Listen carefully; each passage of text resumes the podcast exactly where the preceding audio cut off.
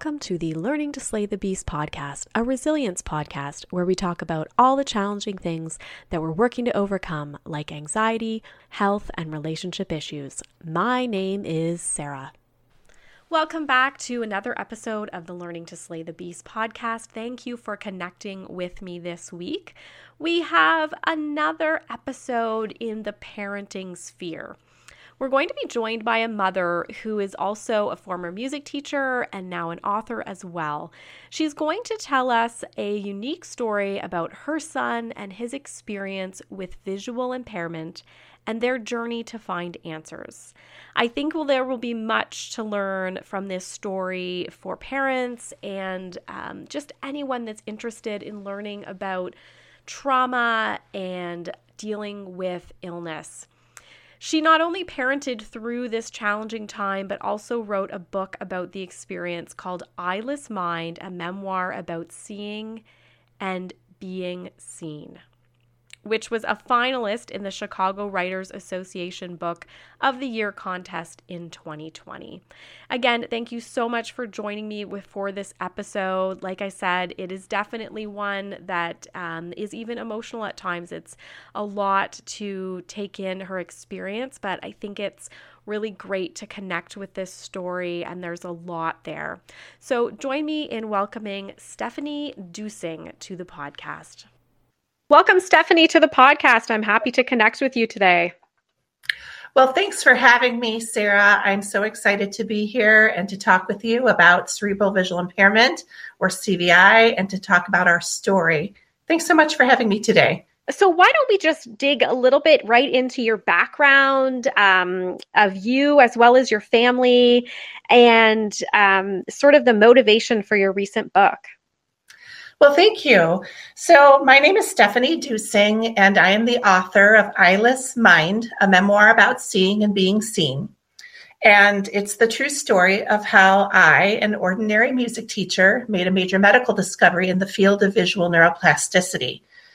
In January of 2017, we discovered that my straight A honor student, genius artist, and water polo playing son Sebastian was almost completely blind, and no one knew, not even Sebastian himself it was devastating. He was 15 and just about to enroll in driver's ed. My background is in music. I'm a former music teacher, and um, I have spent my whole life helping people to learn how to sing.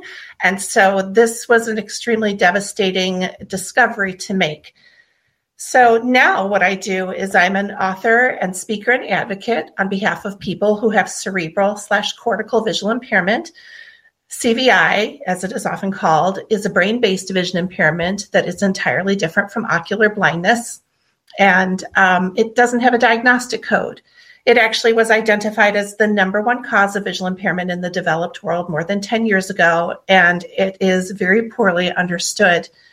And so, my mission here is to raise awareness about CVI so that families like ours, and there are tens of thousands of them right here in the US, can get access to diagnostic, educational, and habilitative services faster and earlier. My son went repeatedly misdiagnosed until he was 15 years old. And it was devastating to discover that my son could have been screened when he was three years old, quickly and easily screened. And so, my mission here is to help families to find the right connections and get these kids identified and diagnosed as soon as possible. Wow. Yes, that is um, certainly sounds very challenging for sure. Um, definitely with the repeated misdiagnoses and and the fact that yeah, if if you would have been able to know that much sooner what was going on, obviously supports and everything could have been provided uh, more quickly. So definitely appreciate that you're trying to get this information um, out into the more like public realm, I suppose. Um, so I can very much um, identify with the challenges of misdiagnosis and um, some of the issues, you know, in working with the medical system. As um, I have a son who's has pandas or pans, um, and we've had that challenge as well. So I I think that's uh, very difficult, and and I certainly feel for you and and your son during that time. Um, one of the things that you had mentioned in your description at one point was that it the person could be processing vision verbally, and I wondered if you could tell us a little bit more about that. Thank you for asking. And first of all, I would like to say my heart goes out to you and your family as well. I know that PANS and PANDAS families suffer terribly as well from lack of understanding in the medical community and misdiagnosis. And so it's devastating to families. And so I just want to say how much I appreciate you having me on here today and how much I identify with you. So back to your question. So my son Sebastian is actually the only person in the world known to process his vision verbally which means that he sees with words just like a bat sees with sound. My characteristics are tall blonde glasses, and when my son thinks those words to himself, he literally gets a momentary glimpse of what I look like. So, my son spent six hours in the fMRI for the Harvard CVI neuroplasticity research study. Dr. Lotfi Merabet is the director of the study and also associate scientist at Massachusetts Eye and Ear and associate professor of ophthalmology at Harvard Medical School. He captured Sebastian's verbal mediation to process his vision in the fMRI. And he and Dr. Barry Kran, who is the head of optometrics at the low, um, New England Eye Low Vision Clinic at the Perkins School for the Blind, they collaborated on creating a paper um, which was published in Neurobiologia last fall about my son. And the reason that this discovery is important is so many things. First, we know that CVI can be an entirely invisible disability. My son was a straight A honor student. He was on the water polo team. He had all normal developmental milestones. He took the training wheels off his bike when he was four. He actually skipped a grade when he finished the fourth grade math book first quarter of third grade without assistance. The school came to us and told us that they could not meet his needs academically in the grade he was in and we actually fought the grade promotion. We did not want to pull him away from his friends, but we were given three options by the school, and grade promotion was the least bad of the three. And so my son passed. They scrutinize every detail of you when you're going through the grade promotion process. They look at your physical ability, they look at your academic ability, your social ability, where even where you are in the family. Do you have brothers and sisters? They examine everything. And my son went through the entire grade promotion process and aced everything. And there was no concerns whatsoever anywhere. And in fact, we never had any single individual, no doctor, no teacher, no friend, no family member ever once suggested to us that there was anything wrong with my son's health, behavior, or appearance, ever. So CVI can be an entirely invisible disability. And what that means is if my blind son can be walking around looking 100% typically sighted, that means that anybody can be. And so we need to have universal screening for these families, for everyone. Every preschooler needs to be screened for CVI because you cannot tell from looking at people what they can see. Wow, that's honestly amazing. Like I I think yeah, that's it's almost incomprehensible that it's been missed for that long. And when you hear about the challenge that he has, yeah, it's just it's just unbelievable. I'm sure you were just shocked. Oh my goodness, yes. So what happened was um, we happened to discover Sebastian's verbal visual processing completely accidentally. We happened to be going through old photos, and Sebastian could not recognize himself or anybody else in any of the pictures. I had never heard of face blindness or prosopagnosia, and I had never heard of a CVI and I didn't know it was possible for a human being to be face blind. I had never heard of any of it. And so I was just blown away. Like, how could you not recognize yourself in these pictures? We've been looking at them for half an hour, and I've been narrating to him, you know, because they're they were baby pictures, and there was a lot of people he hadn't seen in years, you know. So I was like, oh, there's your cousins from Canada that you haven't seen for, you know, seven years, and oh, there's your our neighbors from when we used to live in the other town that we haven't seen since we moved, you know, eight years ago, whatever, you know. So it was all just me narrating, oh, this is who this is, and this is who this is, and this is who this is. And then all of a sudden, the most adorable picture of my son popped up of him, you know, about three years old. We've been looking at pictures of him now for half an hour. And I said, oh, look, who's that? And it was crickets. He was looking at the picture and he's like, How would I know? And I mean, my the hair on my arms still stands up. You know, it's just like, how could you not know? Right. Mm-hmm. And my son is actually a gifted artist. And so it was incomprehensible at the time because my son actually draws and paints faces and everything else that interests him with photographic realism when he wants to. So we had absolutely no idea. And of course, I immediately thought, I was like, he's not recognizing his own face. He's not recognizing other people's faces. And I'm like, I have photos of my son making eye contact, regular, repeated eye contact from his earliest days. So I'm like, how could this be? How could this mm-hmm. be? Right. And the very next day, we figured out that my son had taught himself to navigate by counting his steps and turns and had been navigating our own home that way without anybody knowing. Oh, wow. Oh, wow. And it was so frightening because we went overnight from having just a straight A honor student, gifted kid who was going to go off to college to now having a child where we literally didn't know if he could ever live independently. Mm-hmm, mm-hmm. And it was terrifying. And so I am, you know, of course, had immediately started doing research that 1st mm-hmm. day when we discovered the face blindness. And I had ma- made an appointment with the neuropsychologist that had done a full neuropsych evaluation on Sebastian the month before for a totally unrelated concussion. And I called the office and I'm like, he's got prosopagnosia, he's got environmental agnosia, he's navigating by counting his steps and turns. All of it makes sense now. You know, we understand we had these little mysteries, you know, that didn't make sense. And we went in for that appointment. I was using the correct medical terminology to describe my son's symptoms from the very first appointment. And that doctor looked just like we were crazy and said, I can't help you, and I don't know anyone who can. Good luck with that. Mm. We bounced from doctor to doctor, and we saw optometrists, ophthalmologists, neurooptometrists, neuroophthalmologists, neurologists, we saw neuropsychologists, psychologists. We saw traveled across the country looking for anyone who could diagnose my son with his condition and prescribe a couple of weeks of orientation and mobility trainings with a white cane. So my son was a straight A honor student. He had no need of academic support. He didn't need surgery. He didn't need medication.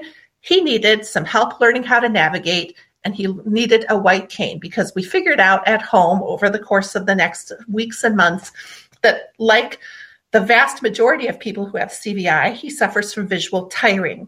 And if any of you have ever fainted, you know that before you faint, your vision blacks out, right? And that's a function of blood pressure people who have CVI have much less visual processing power to begin with. And so they are much more sensitive to fluctuations in their blood pressure. And they often go completely blind randomly throughout the day and they have no control over it whatsoever. And we discovered after walking three miles on a 95 degree day that my son went completely blind and was unable to read his phone. My son can only navigate using Google Maps. He has no ability to recognize his surroundings whatsoever. And so going completely blind, that's life threatening. Mm-hmm. And he had to have white cane training. And so we had more than $150,000 in medical bills trying to get a diagnosis for my son. We were labeled crazy by the medical establishment, and we were repeatedly verbally and emotionally abused. I was actually physically threatened by a neuro ophthalmologist I'd never even met. This man came into our exam room furious and put his fist in my face and shouted at me in front of my kid. Tell me how it's possible he can recognize letters and numbers and not faces. It's all the same channels. Well, it's not all the same channels. The way our brain works, more than 40% of our brain is devoted to visual processing. So, the right fusiform gyrus, if you touch your ear and you touch right behind your ear, your right fusiform gyrus is right there on the right side. And that's where facial recognition takes place in that area. And it's very close to where um, the ability to recognize environments happens. And so people who have brain damage in the right fusiform gyrus of the brain often have difficulty or an imp- total inability to recognize faces and often also places as well because they're, they're processed so close together. And that's what my son has, just like the famous neuro, uh, neuropsychologist Oliver Sacks the man who he wrote the man who mistook his wife for a hat He had both prosopagnosia and topographic agnosia, and he suffered terribly from the topographical agnosia because he never received orientation and mobility training. And I will tell you, it is terrifying for people to be blind and have not received the services they need, especially navigation and orientation and mobility. To have everyone around you assume that you are typically sighted, assume that you can do everything that they can do because you look like you're fine. It is absolutely terrifying. And I happen because of what I do, I know several adults who have CVI. All of them went into adulthood without getting diagnosed. They suffer, they suffer, it's like torture for these people to go undiagnosed and not receive services that long. It's just so frightening. And so, what we know now is that the only symptom that we had that my son might have anything wrong was what appeared to be mild anxiety, like mild separation anxiety in early childhood. My son expressed fear of going to visually complex areas when he was like two and a half years old. He started to say, I'm nervous, mom. I'm nervous when I was taking him to the grocery store. And of course, I was like, well, why would you be nervous going to the grocery store? That's a totally normal thing to do. And he would say, I don't know. I'm nervous. I'm nervous. Well, we know that children who have CVI, who are born with it, all assume that their vision is typical because they have nothing to compare it to. So they cannot tell you that there's something wrong with their vision because they have never seen with a seeing brain. They can't tell you. And so all we had were these little weird mysterious things you know. He my son cried at drop off every day for 2 years of preschool and quite often in kindergarten as well even though he was very socially adept. He had wonderful friends that he loved in preschool and in kindergarten. He loved his teachers. He was very academically able. He was friendly and outgoing and social and he cried at drop off and it was completely mysterious. And i remember asking his teachers why is he doing this? Why, are, why is he doing this? And they just said oh it's no big deal. Some kids just do this. We worry about the ones who can't settle down. Well my son always settled down right away. And so he just flew under the radar. We were mm-hmm. left mystified. I mean concerned but just mystified. Like what's wrong? There was no way to tell yeah so it's it's quite um, a challenge i think you know for families who are going through what we went. Because i'll be honest with you the vast majority of children who have cvi are severely developmentally delayed. They are. And as a music teacher we know my son received intensive music and movement therapy from birth just by accident of having me for a mom. Mm-hmm.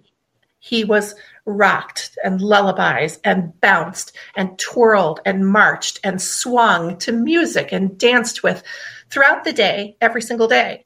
And so there are more than two decades of research demonstrating that music and movement in early childhood have tremendous neurological benefits. Music is the only known activity to science, the only activity known to science that actually forces both sides of the brain to work together through the corpus callosum, resulting in more and better connections between the right and left sides of the brain. It is also the only known activity known to science that activates the visual, the motor, and the auditory cortices at the same time. There is nothing else that does what music does for people. And so my son received, just because I think it's fun, tons mm-hmm. of music throughout the day, every day. And we know there's actually two decades of research demonstrating that children who receive high quality musical and movement experiences before the age of seven, they are shown in research to have better balance, better coordination, better proprioception, which is the knowledge of where your body is in space, which is really important when you're blind, right? Mm-hmm. Uh, they're shown to have better um, what is it? It's proprioception. It's they have better language development. They have better auditory skills. They have better reading and math ability, and also better IQ scores, often as much as twenty percent. So, music just has enormous benefits for children who are born prematurely. All children benefit from music, but especially if you have these at risk children who were born prematurely. And we know now that our NICU has improved so much that we have all of these preemies that are surviving what didn't used to be survivable. And they suffer brain bleeds and they have cerebral palsy and they have epilepsy they also have CVI. And so they have so many strikes against them. And it is one of my main goals is to help educate parents because you don't have to be a music teacher to sing to your baby. Anyone can sing to their baby. Humans have been doing this since time began. Absolutely. Wow. This is, yes, you've given us a lot here. And wow, such an emotional story. So many pieces to, to dig into for sure. Um, yeah, I guess I just kept thinking that yes, he must have thought that he was just seeing the same as what everybody else did. And so you, you did kind of confirm what I was thinking there. And so, oh, yeah. he he was kind of using coping mechanisms but didn't know right? Like it's it's um exactly. Yeah he had absolutely no idea. And i had to tell him he was blind on my kitchen floor. And it was the most devastating thing that i have ever done he was i mean we were literally talking just about what car we were going to buy him for his 16th birthday right, right. like oh. uh, yeah, it was just absolutely horrible. And we discovered, of course, I mean, there's just so much that he's done that he's done, you know, using compensatory strategies. You know, it's just he just flew under the radar in every possible way because he was smart and he figured mm-hmm. out ways to do things that, you know, you, we just had no idea he was doing that way. So, for example, when he was in the history class in high school, he was um, actually the map games champion. They oh, played oh, wow. some kind of map games thing. You know, it was like a compete against each other. My son was unbeatable. Mm-hmm. And I mm-hmm. actually helped him to study for that, which I mean, it's I really remember it well because I my son almost never asked for help with anything, you know. And here he was saying, "Oh, would you quiz me on this?" And so I was you know, just saying the name of whatever city and he would point to it on the map. And he knew like all of them except for like six or seven. And so we just drilled the six or seven he didn't know. And then, you know, the next day he came back and said, Would you quiz me again? And then he had them all. Well, I didn't know what his thought process was. Right. And so as soon as we figured out that he was navigating by counting his steps and turns, I was like incredulous. I'm like, You were the map games champion. How mm-hmm. can you I, how, how, how, how does this work? It made no sense. And he said, Oh, well, I mean, I just, I made it into a chart and I assigned, I forget what he called it, but like, what are those graphs called that are like an XY axis? Mm-hmm. And he assigned every, he, he assigned everything a numerical value. And so he knew every city's numerical value on an XY axis. He couldn't see it or recognize it, but he could plot it on an XY axis.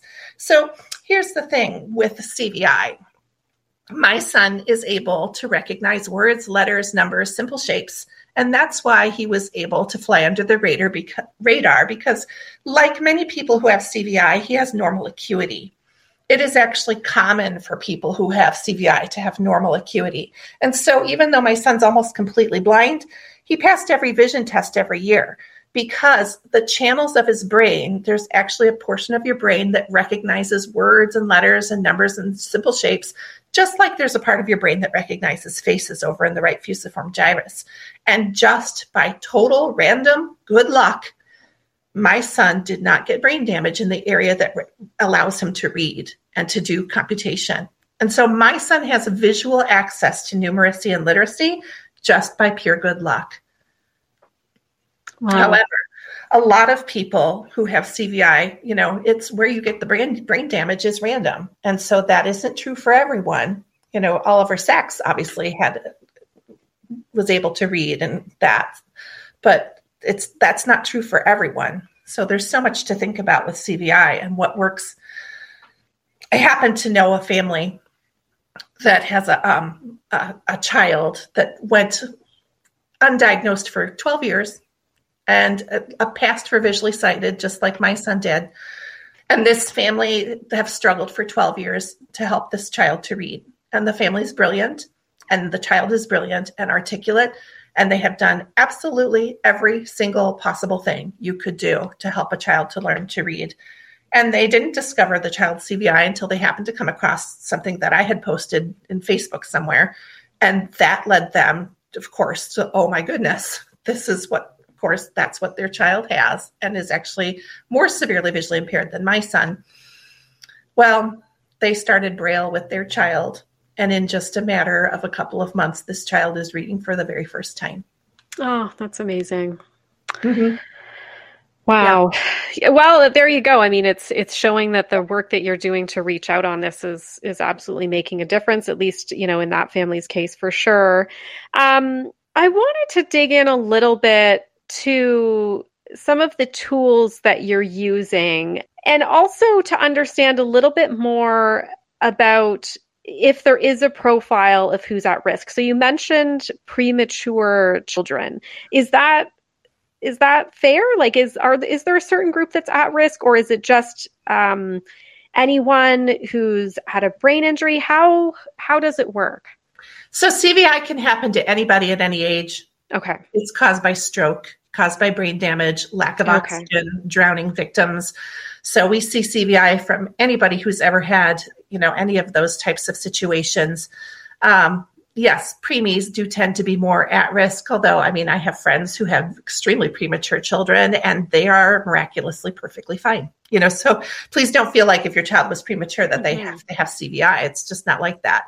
Every child is different right? So but there are risk factors there are genetic risk risk factors and yeah so it's it, it, definitely is a problem. And it's the reason why it's so common now is because like i said we have so many more children surviving what didn't used to be survival decades ago survivable decades ago you know? And so they they do often have brain bleeds and they do often have cerebral palsy and epilepsy and cvi tends to go along with that Okay. So, okay. Yeah. Yeah. I just wanted to tease those out just in case somebody's um, looking for that more information. And so, in terms of the tools, I mean, you mentioned music therapy and the movement component there. Mm-hmm. Um, and you mentioned uh, a few other things. I just wondered if you could could reiterate some of those so people can understand sort of the what they can do um, if they are starting to think that this might be a situation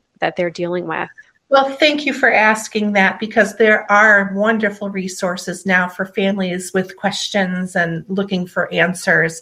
First, I would suggest um, if you think that this might be a concern for someone that you know, or a family member, or a child that you know, one of your children, I would start at the Perkins School for the Blind website. They have a wonderful CVI Now page, and it's um, not just a page, but it's just filled with very accessible information for parents. It's not too complicated to delve into. Just basic information that can help you get started figuring out like is this something that my child ha- might have you know? And um, also resources uh, tremendous resources for you know getting started with assessments and getting started with all the things that you know getting a diagnosis for the child for more in-depth information that is also very parent friendly but just a little bit more um, i would say um, really thorough if you really want to need to delve into it once you know your child has CVI and you really want to understand it, which is really important to understand to help your child. You have to really understand what's wrong with them because every child who has CVI it presents so differently from child to child. You know, um, mm-hmm. so I would go to the CVI Scotland website it is considered by experts to be one of the best sources of factual information about CVI, and it has wonderful videos about like what it's like to see if you have CVI, so you can actually see, like, get an idea of what the vision is like if you have CVI. That and must be really helpful for parents, I can imagine. Right. Yes, yeah. because you know we know with my son he has normal acuity, but that doesn't mean that he's not blind. He's actually he's blind. He can't recognize faces, places, objects, biological forms, none of it. So and he also has a condition which is one of the sim- common symptoms of CVI called simultanagnosia. So when you think about like tunnel vision, most typically sighted people know what that is. And they imagine everything being dark except for this tunnel, the little circle in the center where you can see normally. Well, simultanagnosia for my son, his symptoms are that surrounding area that we think of as being dark isn't dark. Hmm. He can see light and movement and vague, blurry shapes. So it's like a big, colorful, blurry fog that is pretty much useless for anything. It's just you can see movement and, you know, but you can't tell what anything is. And in the center of that blurry, colorful fog, there's a little teeny, my son has a tiny little window about the size of like a McDonald's coffee straw where through that tiny little coffee straw, he has normal acuity. And through that, he's able to read. And so his vision is very much like having an infant who can read, where everything he sees is always new. Every time my son looks at his own hand, it's the first hand he's ever seen, every single time, because his brain does not create visual memories except for words, letters, numbers, and simple shapes. So, yeah, so it's really, really important when you are going through this process with your family, you have to really try to figure out what exactly is going on with your child. And there's so many new new assessments. For example, the Perkins School for the Blind has a new, um, they call it the CVI protocol, which is a research based, um, actual research based assessment that they are developing to help with real um, tools that can help not only the parents but the educators and everything. It's a wonderful thing. So there's the CVI Scotland and then there's the Perkins School for the Blind and those are the two I would recommend first. Okay, that's great. That's really helpful. Um, I wanted to dig in a little bit more to to you know you touched on your experience with the medical um, professional at times. And and we know there's such a variety of practitioners out there, but it certainly sounded like a frustrating time throughout the misdiagnoses, and then um, you know in in some of those interactions. And I can definitely identify as a parent um, of a child with pandas because it is not frequently understood, not diagnosed frequently. Um, you know, we saw many doctors before um, finally getting some agreement or even some testing towards agreement that this is what we were dealing with. And I just, I wanted to dig in a little more and and understand how you more personally navigated that. Like it takes such a resilience on the part of the parent um, and and you mentioned the research, and that's kind of what I did as a parent. I was like, what can I do? I can research, I can find out more about this and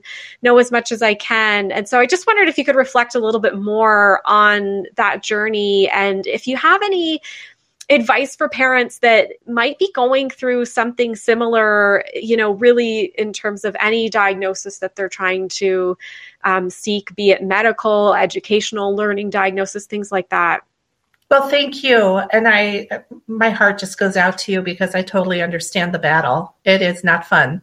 No. And I would advise all parents if you suspect that your child has CVI, you can join the Perkins School for the Blind CVI Now Facebook group. And that's a wonderful place where you can get factual information about CVI and get connected. That would be a good place to start. So back in 2017, when we discovered my son's CVI, none of that didn't exist. and, yeah. yeah. and I had never heard of CVI. All I was working with was the symptoms that we had. And so it was very frustrating because I could find almost no information about it. And every the information I did find was very often wrong. And so right from the start, prosopagnosia, I was told, you know, when in my research that I was doing online, oh, it's really, really rare. It's so rare, right? Well, it's not rare at all. It's actually super common.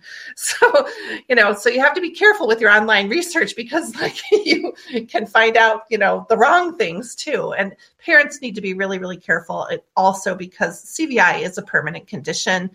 It is like cerebral palsy there's it's caused by brain damage. There's no cure for brain damage. And although neuroplasticity is a fabulous thing and can do amazing things, we all have neuroplasticity. It's basically learning.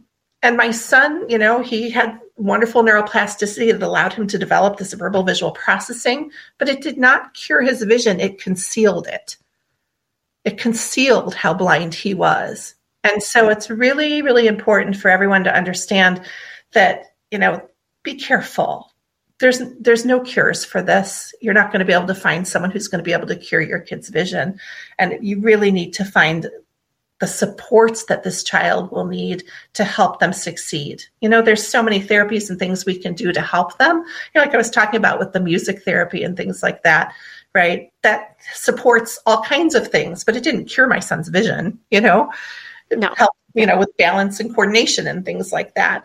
So as far as resilience for parents go, it's difficult. Find your tribe. I I reached out to help for help from anyone and everyone. I just was open about it. I'm like, I've never heard of this. We have this problem. Has anybody ever heard of this? You know, and fortunately now there are organizations that can help. You know, there are better, better Facebook groups and things like that that can help parents get connected, you know, as I mentioned. But it, it is a battle. And I will tell you honestly, as I was saying earlier, Although my son's form of CVI is an entirely invisible disability, most of the time you can tell. You can tell there's something wrong that these kids aren't seeing normally because they aren't looking at things. You know, I have photos of my son making eye contact, but lack of eye contact is a big thing. And you might notice that, mm. right? So the sad thing, I think, is that even now, children who very obviously have CVI, have a medical diagnosis of CVI, you know, they're still struggling. The families are still struggling to get educational and habilitative supports. It's the message hasn't gotten through to the educational community, to the habilitative community. It's very, very challenging. And this is something that parents, you will need a support system. You have to find your people and you have to rely on them because you it's going to be a difficult ride. I will be honest with you. The advocacy for everything, every service that your child needs, it it's a battle still because at the time, you know, when we discovered Sebastian's CVI, his teacher of the visually impaired had never heard of it. And we know that the research shows that on average, the average TVI, more than 50% of their caseload has CVI. It's more common than ocular blindness. And so we still have this issue with teachers not having any training in what CVI is. That is fortunately getting better, but it hasn't, you know, it's not, we haven't reached full capacity yet, if you know what I mean. Mm-hmm. Right. But it, it's a real public health crisis. And so, yeah, this is a difficult journey to go on. And it is so worth it to figure it out early and get your kid the help they need and be loud about it and don't take no for an answer. Mm-hmm, mm-hmm. Which is not easy, you know, in of, itself. That's that's a tricky thing for some parents to do for sure. But yeah, that's a great um, call. And so I wondered, you mentioned lack of eye contact. Does it? Have you ever heard of somebody? Um, being diagnosed with say something else like autism which you know i know people talk about lack of eye contact like is that been part of the misdiagnoses journey for anybody that you know where they're they're hearing different things? I also wondered if there are um, kind of like mental health challenges that you would say go along. You mentioned separation anxiety well, I'm really glad you asked that question because absolutely, I know a couple of adults who were misdiagnosed with autism mm. and they actually have CVI. And it's entirely possible that you can have CVI and autism at the same time. You can absolutely mm-hmm. have both, right? And the whole eye contact thing. But it is actually there's a wonderful paper that came out from the um, national eye institute that talks about vision loss in children whose eyesight is 2020 and i'll make sure you have a link for that so maybe you can put that in your mm-hmm. notes afterwards but it's absolutely routine i will say routine that children are misdiagnosed with autism and other issues. They're misdiagnosed with behavior disorders. Mm-hmm. They're misdiagnosed with um, emotional problems, and yeah, it's they're they're labeled that they're just a problem. they're mm-hmm. problem mm-hmm. kids because you know children are doing everything to tell their teachers and things that they cannot do the activity as it's presented to them right they yeah yeah absolutely. do an act- they can't do an activity that they cannot see right yeah absolutely right and and so that gets misdiagnosed as you know refusal behavior problems it's mm-hmm. it's just devastating what happens to these children and then likely medications and things like that that come and and uh-huh. yeah all not addressing actually what's going on at all yeah this happens all the time. It's it's devastating and it's just tragic for these people. I have another friend who didn't get diagnosed until they were 26 years old and they were misdiagnosed with autism. It's wow. just you know um, yeah a huge impact on life right? Like just mm-hmm. not and and then also no recognition of what they're actually dealing with day to day exactly. Um, and that's i think is a huge issue is the lack of compassion for these kids that i see.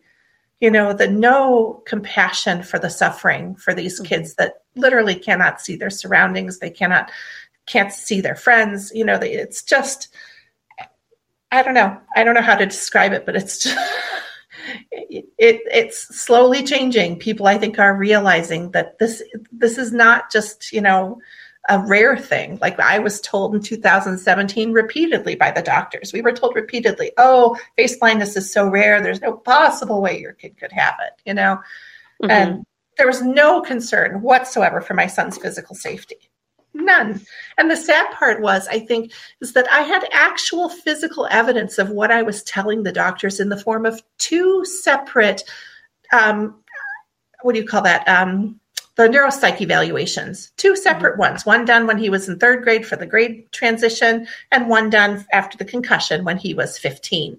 And both of them showed sky high scores in verbal ability and then in the first one, there was more than a 20 point gap for visual spatial abilities. He was just, you know, like a, a like upper average in visual spatial abilities. And here is my kid who is rocking through math. My kid never needs help with math. He's scoring in the 99th percentile on all all standardized tests in both math and English with lower, like upper average math scores in the visual spatial testing. And I'm like, well, that makes no sense whatsoever. It'd be different if we were coaching him. However, I'm a no homework type of mom. I don't believe in it. There was no coaching going on in our home, right? He didn't need it. He didn't need any help. And so here I am at the doctor's office going, okay, there's this enormous gap between his verbal skills and his visual spatial skills. And yet we have sky high performance in math. What does that mm-hmm. tell you? That tells you there's a problem with his visual spatial abilities. and possibly, hello, he's compensating verbally. And so mm-hmm. those visual spatial skills might actually be lower because he's able to verbally compensate. And guess what? I was right. mm-hmm. Mm-hmm. I was right. Right. Yeah, there's something for sure to be said about mother's intuition and you know the I just I, it's sad to me because it's so often ignored in the medical professional and not by everybody. I don't mean to um, to say that by any means. There are so many compassionate doctors out there, but there's nobody in the world that is going to drill down on the specifics of their child like a parent right? Like the way that you know them and you know like just the littlest thing that's that's off or the smallest things that you'll catch. Like it's just it's it's such a powerful connection and it sounds like you definitely were able to pick up on things well, and we totally understand these doctors did not receive any training in CVI, and so they had yeah. no information about it. And that mm-hmm. is not their fault, you know, and yeah. so we're good with that. And I'm so glad because I actually recently had an email from Dr. Barry Kran from the Perkins School for the Blind, and he's using um, Sebastian's case study as one of many. His Sebastian's just, you know, CVI has a wide presentation. He uses lots of different kids to show the variety that it can, you know, as Gordon Dutton, Professor Gordon Dutton says, if you've met one kid with CVI, you have met one kid with CVI. They're all so mm-hmm. different, you know. So, um, anyway, back to Dr. Barry Kran, he told me that he had recently done a training session for eye care professionals, 250 of them, using Sebastian's case study and other things too. And so, we know that there's changes happening and that's just a huge huge thing that you know they're getting actual factual information about cvi out to the eye doctors which is so important. That's what we want to make change to make it easier for other families because they sh- it shouldn't be such a battle. It shouldn't mm-hmm. this getting it's a common common vision impairment. This should be easy. You should be able to go to a local doctor and get an accurate diagnosis. It's mm-hmm. just a vision impairment. It's nothing to be afraid of you know? Yeah so, no, you're right, and and that's great that the training's happening. And I know that's been a lot of the push on the pandas side as well, getting out to doctors so that they're aware of how common it actually is, and so that makes sense. Um, before we wrap up, are there any other key pieces of advice or any tools that you want to share, highlight? Well, I'm just so grateful to be here today and to get to know you and learn your story a little bit as well. I feel very, very honored to be invited into your podcast and to talk with your listeners today. Thank you so much. I'm so grateful. And I would just ask parents if something, that niggling feeling that there's just something not right, trust your gut. Trust your gut. Because, I mean, for years we were just kind of going, there's just something not quite right. Mm-hmm you know, and we had no idea what it was. But, you know, we're pretty boring people, honestly. We have a, my husband and I, we are best friends and we have a lot of fun together. And the level of anxiety that my son showed did not match our boring and pretty like low key lifestyle, mm-hmm. you know? So if you know someone who has just this absurd level of anxiety, check it out check mm-hmm. out the Perkins School for the Blind and the CVI Scotland website and just, you know, did your child have a traumatic birth? Did your child were they premature? You know, is there have they people suggested maybe they're autistic, but you don't think that that's what it is? Yeah. Trust your gut.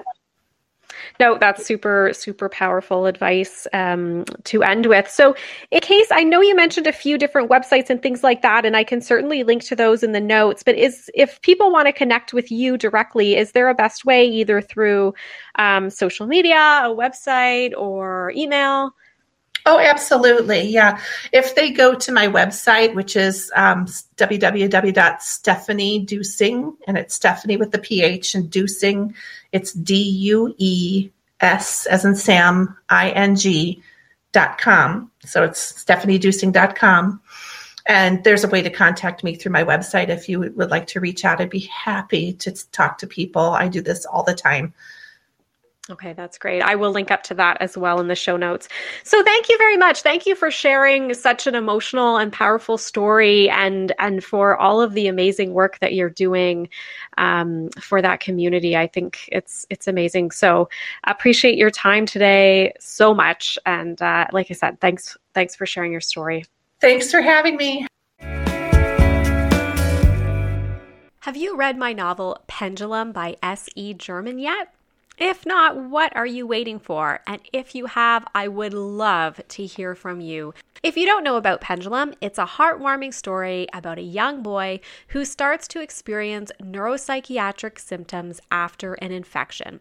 We follow the boy as he goes through many regular, real middle grade issues like moving, having a crush, playing sports, also while experiencing neuropsychiatric symptoms like anxiety, OCD, tics, panic attacks, and more. If you're interested in checking out Pendulum by S.E. German, it is available through Amazon worldwide, where you can even see a preview of the book, or you can listen to chapter one, which is on episode 64 of the Learning to Slay the Beast podcast. I hope you enjoy the novel, and thanks for your support.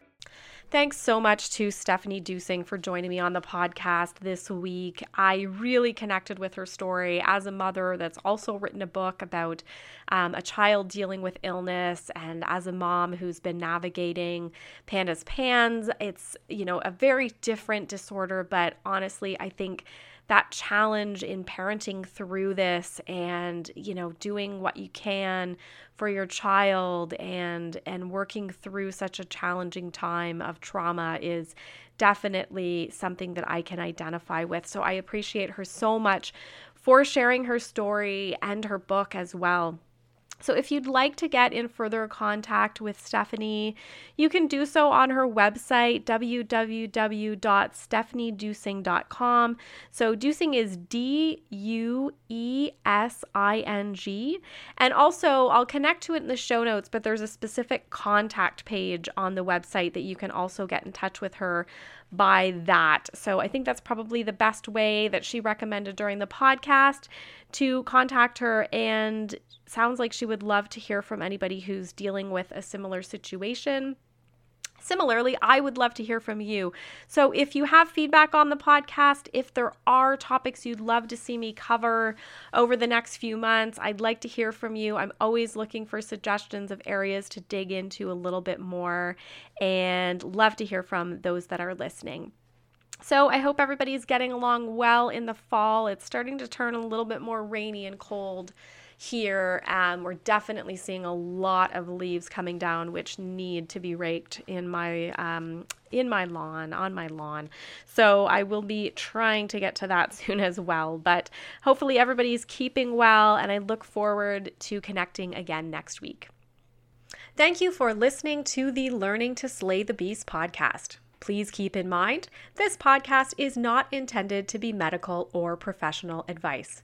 If you'd like to hear more from me, you can follow me on social media, Instagram and TikTok at Sarah Lady Gluten, or Facebook, Sarah underscore gluten free lady. You can also visit my website, which includes author information, speaking information, and more info on the podcast at www.se-german.com.